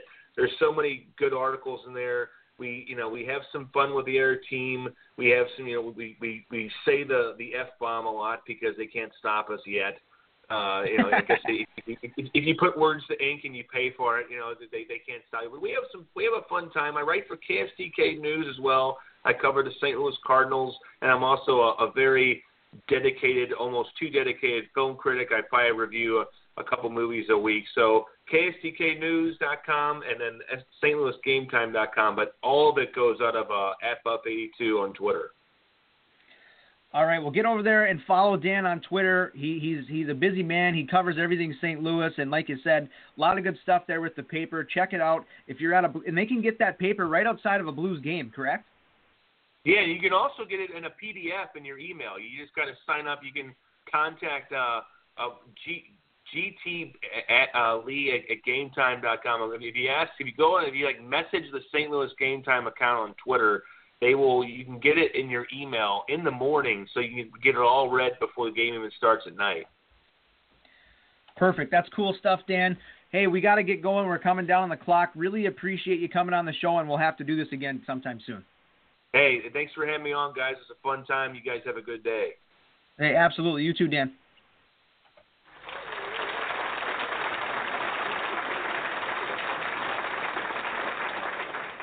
All right, Dan Buff at SB Nation. Hey, if you're a movie guy, a movie buff, Cole, I know you are. Uh, you're gonna have to check his stuff out because he he's he's in all kinds of stuff. St. Louis sports, movies, uh, you name it. Cardinals, Blues. Uh, check him out. I'll, I'll go there for the uh, for the movies, but I'll, I'll mute the hockey stuff. hey, hey, you know, yeah, that's what I figured. But hey, that's why I said, you know, you're a movie guy, and and, and I haven't checked Yeah. out any of his movie stuff, and I want to now because um, I, some of his his stuff on SB Nation that I've read uh, covering the Blues, like he said, he re- he makes movie references in his articles, and and he's he's awesome, man. You got to check him out. I mean, j- even. Uh, I can imagine that his movie reviews are, are just as good as his, his sports his sports writing. So check him out for sure. Really appreciate him coming on the show. And are you a fantasy baseball player out there listening in Blog Talk Radio world? Do you play DFS? Then look no further than the Forward Mile DFS provider showcase champion and the NBA DFS provider of the year, DFS JDM. JDM and his team have been providing winning DFS lineups for quite some time. And right now, today, you can get it for only thirty dollars a month, and you'll get complete access to all of his amazing lineups. That's right. So get on Twitter and follow DFS underscore JDM and send him a direct message for more details on how you can become a subscriber to his fantasy content. MLB has just got started, so don't wait any longer and get over to DFS underscore JDM. That's at DFS underscore JDM. One more time, at DFS underscore JDM now, and tell them Coach and Cole sent you. All right, Cole. So Nike, Under Armour, and Adidas. Are we skipping And- NBA? Oh my my goodness, that's right. We have got to reverse. Let's reverse here, and we're gonna go back because we've got a lot of NBA talk to get to before the show ends. we're I can be down quick. the. We're, I know we got to get to it. We we've we kind of got long-winded here with the rest of the stuff on the show. But hey, the NBA playoffs are going on right now, and there's a lot of good stuff to talk about. So Cole, um, let's why don't you start us off here uh, with that goal with that Clippers Utah series? What I mean, it's going to go to Game Seven, correct? Who do you think comes out of that series? Uh, Utah should have closed it out last night. They should have. I I think that Clippers being at home uh, game seven, I think they could do it. I would love to see a classic Chris Paul meltdown, um, where the Clippers lose a game seven at home. That'd be great. Uh, really, all that's happening is who's going to get beat by the Warriors in probably four or five games in the next round. Um, Gobert tweaked his ankle last night, so he's got that sprained knee from game one. Then he tweaked his ankle last night. He it was basically like a 90 degree angle. He just landed on the on his ankle. Uh, Blake Griffin's still out for the playoffs, so that's he's not coming back at any point. But looking into next series, which would be Golden State versus one of these two teams, uh, Golden State swept Portland uh, last Monday. They ended it. Uh, Kevin Durant should be good for round two. Don't have to worry about him. But their head coach, Steve Kerr, will most likely be out for the rest of the playoffs, and Mike Brown will be taking his place. Um, like 2:30 tomorrow is Game Seven between Clippers and the Jazz. So Golden State will find out who they play early, and then Yes. they'll beat them in four, regardless of who it is. And I'm throughout. They haven't played each other in the playoffs. The Clippers and the Warriors. Everybody freaks out about like, oh, the Warriors just they they ended up they kill their seasons every year. They beat the shit out of them in the regular season, but they haven't played them in the playoffs in a while. So, but I, I don't want to see them in the playoffs because I'm tired of the Clippers. They need to break that team up. Chris Paul, for how great he is, uh, he's a micromanaging little temper tantrum midget. Whoa. Yeah, Whoa. he doesn't. For how great he is, his numbers, he's very efficient, which is great. But he doesn't, for as much as assists he gets, he controls the ball way too much, and that could be a knock on Russ as well. But as far as this team with another All Star and Blake Griffin, I know he's hurt, but they just don't mesh together, and it doesn't look like they have they have fun playing basketball anymore. A few years ago, you know, they were Dunk City. It was really fun to watch them, but now it's just like when they win, it's more of a relief than it is actual fun winning. Take that for data. Yeah, it looks like that for sure. I mean, they they just they just seem to be. I, I think. Do you? Th- uh, here's the question: If if L.A. loses, is Doc Rivers down the road? Do they fire Doc? I don't think they fire him, but they need to get rid of him being a GM. He can't do both. I don't think he's. Yeah, it's one or the other. If you look it's at one it- or the other. If, if you look at his, since he's been the head coach GM, look at his acquisitions either through trade or draft or signings in the offseason. There's not one good player.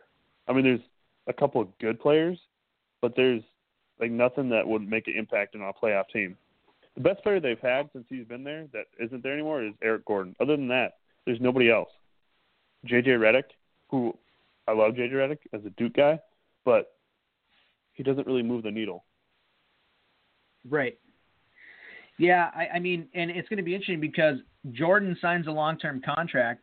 If the Clippers lose and they break that team up, I mean, Jordan could be stuck there in LA after he wanted to move on to another team. Um, Right. After the- you know, so that could be interesting to see. Um, San San Antonio, Memphis, probably the best series of the first round.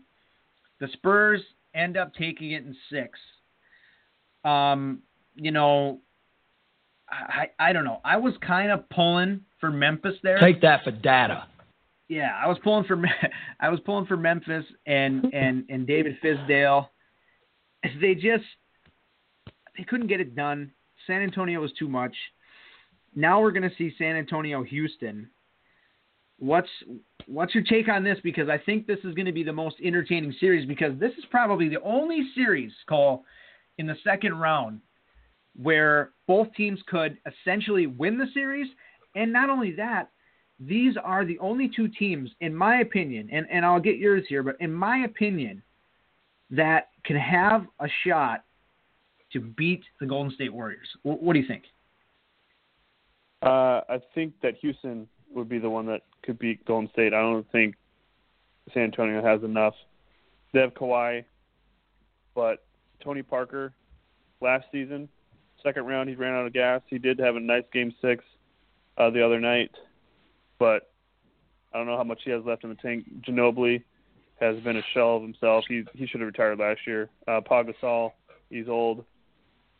I think that Houston and you look at the talent around Harden. Harden, he had some pretty good games against OKC, but shoot particularly well. He got to the free throw line a lot, which is what his game is. But the guys around him, you could. I mean, you obviously saw who the better team was. And against San Antonio, I think that they just have too much firepower for San Antonio. I think in order for San Antonio to do something, like Kawhi Leonard has to Im- somehow improve on his on his first round. Because in the first round against Memphis on offense, he was unreal.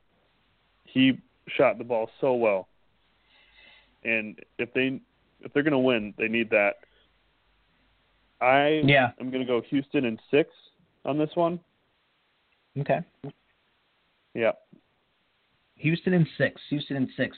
Uh, it's going to be an entertaining. It's going to be the most entertaining series I think of the second round, It Should. and I Yeah. it, it should be. It should be.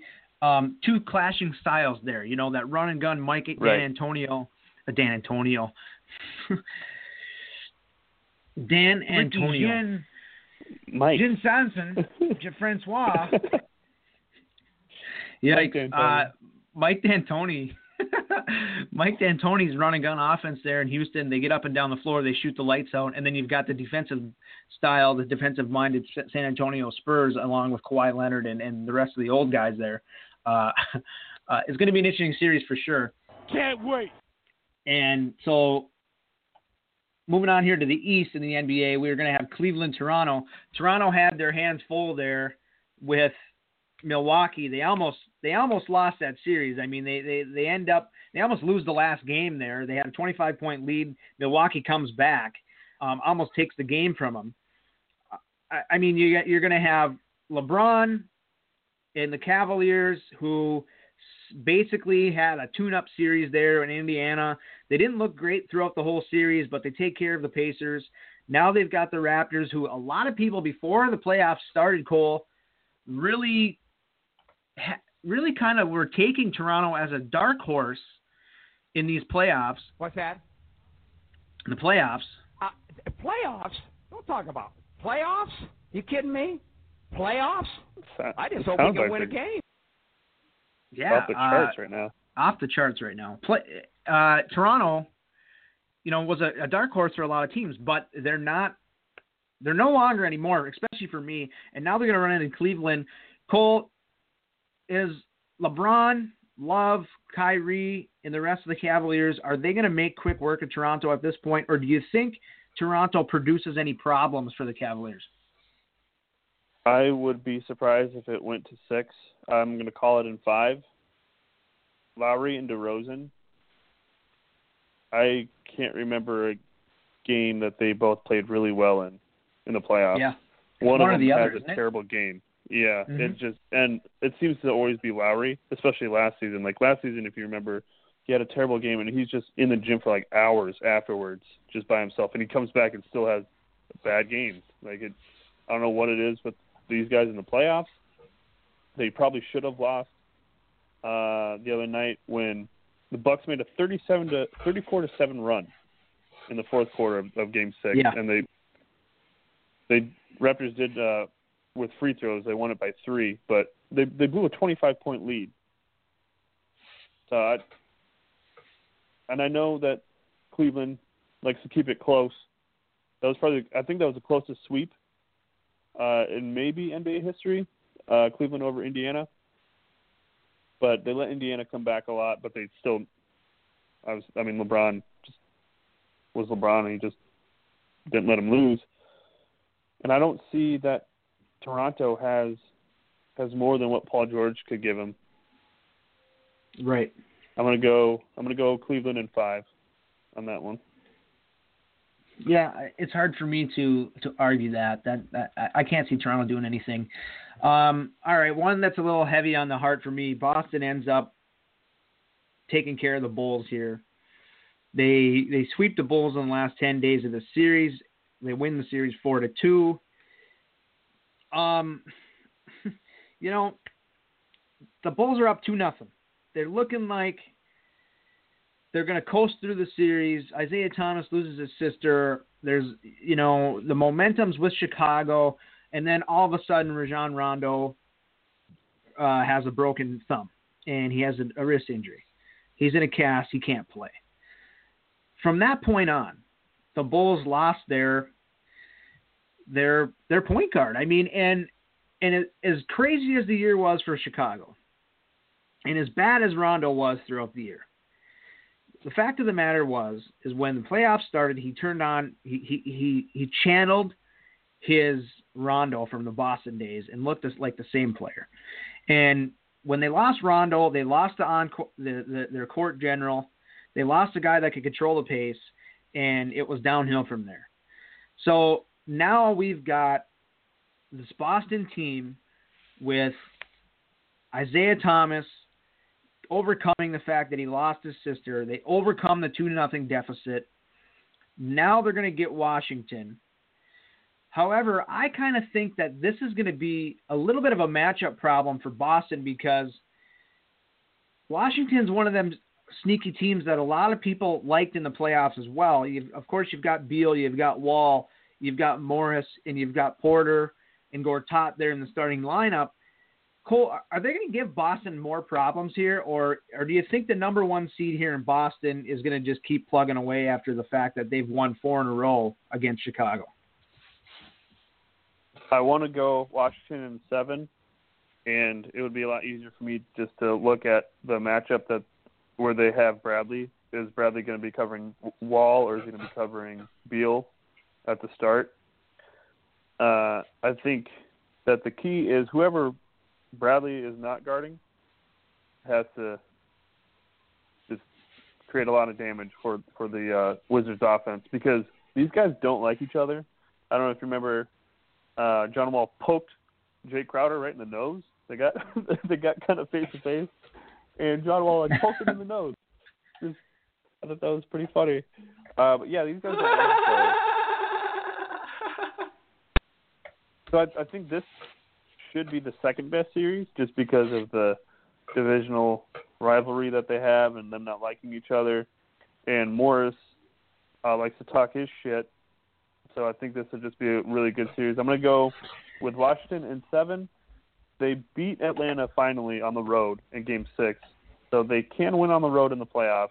Yes. They're going to have to here because uh, Washington or Boston has the is the one seed, so they obviously have home court. I John Wall is way too big for Isaiah Thomas. If I'm assuming that they'll definitely play John Wall on Isaiah, that's just he's too big. You saw Isaiah against the Bulls; he would go in the lane and he'd get his shit swatted because he's just. It's different in the regular season. The this Boston team kind of reminds me of your Bulls teams with Thibodeau, where yeah. They they try super hard during the regular season, and then they get to the playoffs and there's not really much of an extra gear. This is just like who they are.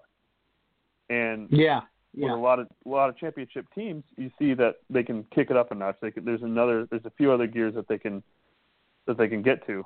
And with this Boston team, it just seems like this is who they are, which is not a terrible spot. You're a one seed, and you're probably going to get a top three pick. I'm not complaining about that if I was a Boston fan.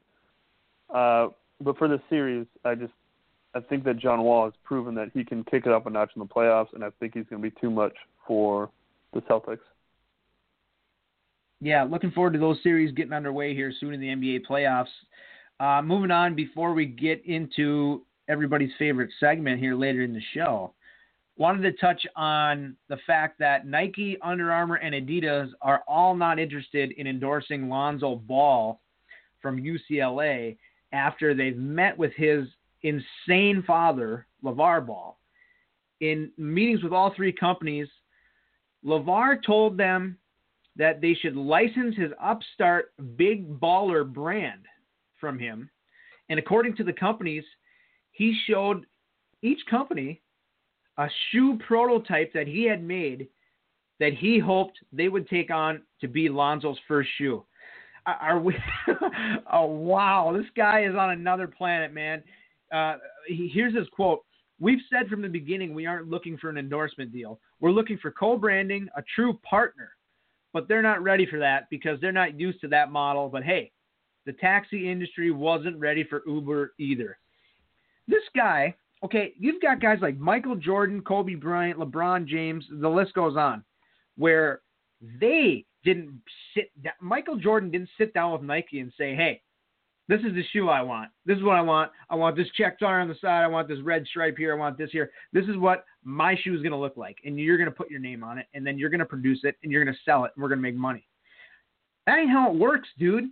You don't sit down and tell Nike how they're going to make their shoe. They've been making shoes for a long time, and they know how to do it. Uh, and then he does the same thing with Under Armour and the same thing with Adidas. And they say, uh, no thanks, see you later. So again, this idiot is screwing up Lonzo Ball's career. He he threw away. Cole, what do you think this guy's? He would have made a hundred million dollars, ninety million, Uh, eighty million. I don't know. it's double digit millions a year, depending on what they what they were going to offer him. But it's definitely seven to ten million a year for a shoe deal Yeah. from any of these guys. And like I get, I'm I'm all I'm all on board for him promoting his stuff. But when you mess with your kids' money like that, that's just weird to me. Like, why would you like? yeah. That's just So not. yeah, he, he's out of his mind. good. And, and and now what are they going to do? Are they going to end up with one of them Chinese companies because that's where they're going to end up, or are, is uh, Lonzo Ball going to be out on the court rocking some Skechers? Is he going to be out there? Is he going to be out there rocking some Skechers? You know, the big baller Skechers. I mean, where, where, where are we going to see uh, starter? Maybe, maybe, or, or you know what? Maybe Cole. Champion. Okay, champion. That's a good one.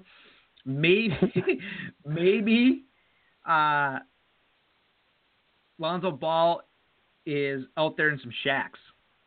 Because Shaq doesn't have. Ooh. Shaq, there's another rim shot. Shaq doesn't have, you know, a real endorsement with any of the, anybody else. Could you, you know, so we could see the start of something. Wasn't it Reebok? He did in the beginning, but now I'm saying he's got his own brand, you know, that Shaq shoe brand. So maybe? Shaq. Yeah, yeah, I'm pretty sure they they they they do they still make them? I'm pretty sure they do. I hope not. Well, you can find them at your local Kmart. I'm pretty sure. So Yeah, that's probably true. um, yeah. So I don't know. Wanted to touch on that. Crazy. This I'm- guy's just insane. I'm assuming they look like the like the starter shoe for your 2K My Player mode, where you it's just a 2K shoe where there's nothing on it. exactly. Here's a shower shoe. yeah. So, moving on from that, and we're going to step in to the coach's corner here on the Coach and Cole Show, Blog Talk Radio. And we're going to step into the coach's corner because I want to talk about Saskatchewan Roughrider head coach Chris Jones. He's been fined by the CFL for having conversations with Johnny Manziel's publicist.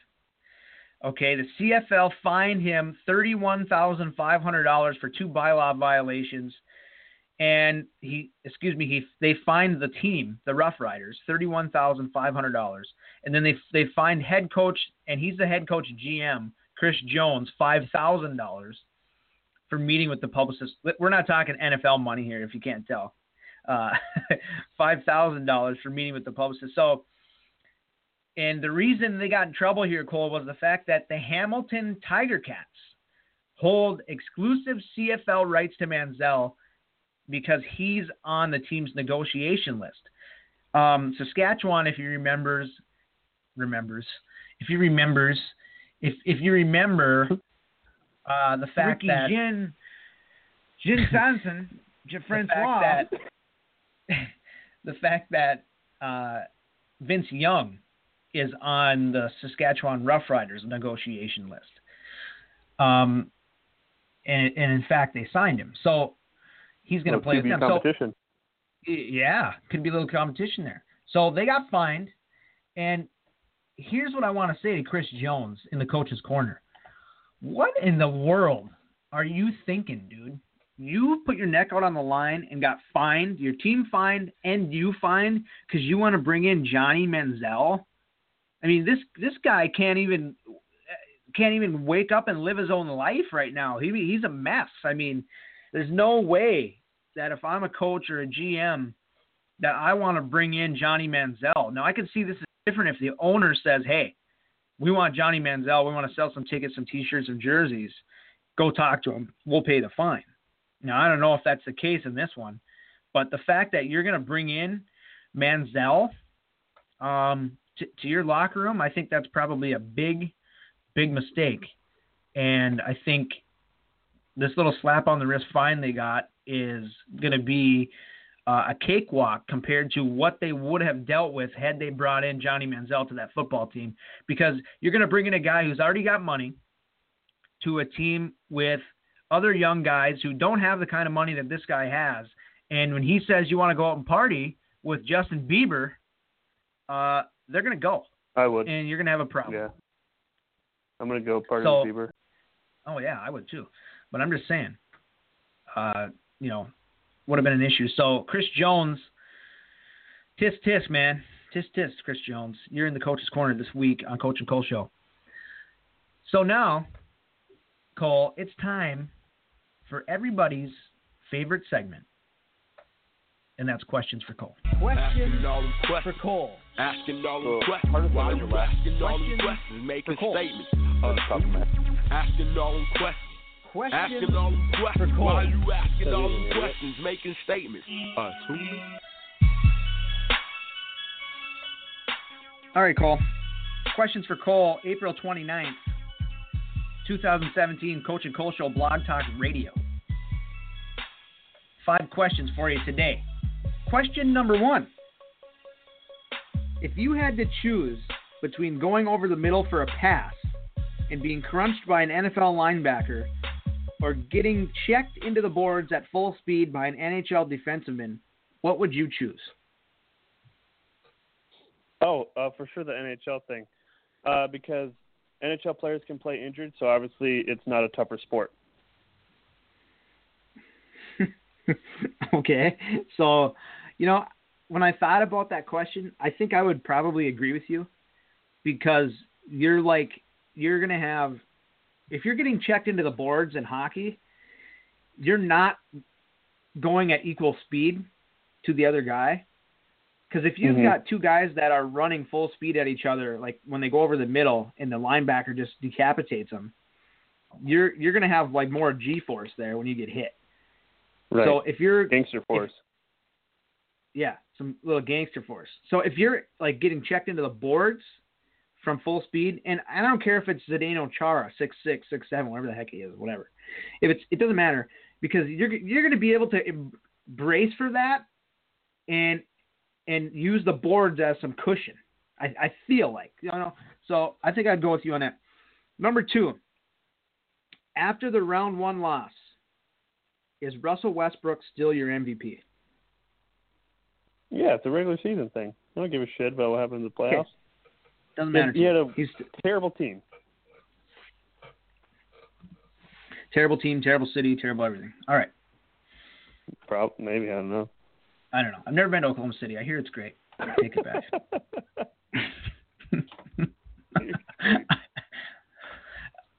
um, okay, so number three. Which team had the better dynasty? The 1990s Chicago Bulls or the 1990s Dallas Cowboys?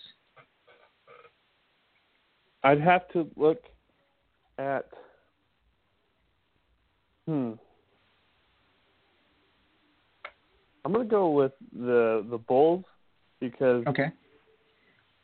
just based off of what I know about Troy Aikman, um, like he had terrible stats, and I have no, I have that's the only thing I'm basing it on.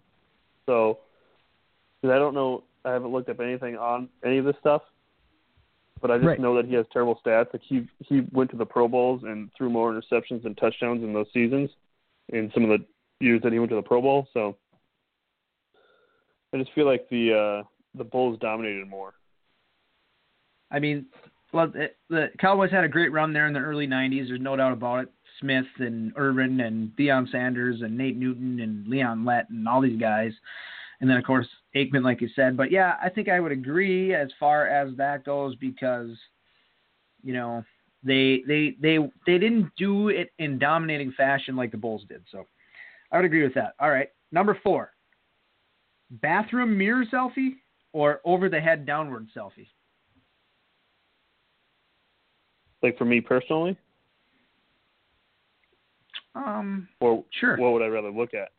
yeah. What would you rather look at? The bathroom mirror selfie or the over the head downward selfie?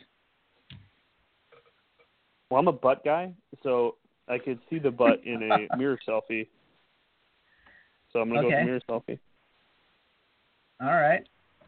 A Little mirror Take that for data. All right. Number five. And the final question for Cole today, April 28th, 2017. Excuse me, April 29th. Jeez. Coach and Cole show. Ooh. If spinach, if spinach didn't exist, which food should Popeye the Sailor Man have ate to gain his superhuman strength?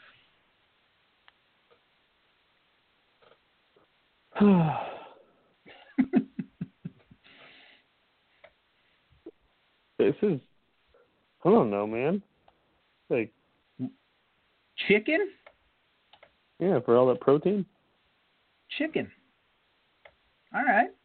Chicken. I like it. Actually, you know what? I'm changing my answer. Okay. Shut up, Chris. Uh, to uh, spam because spam could come in a can. There you go. Oh wow, that's a great answer. Great Thank you. answer.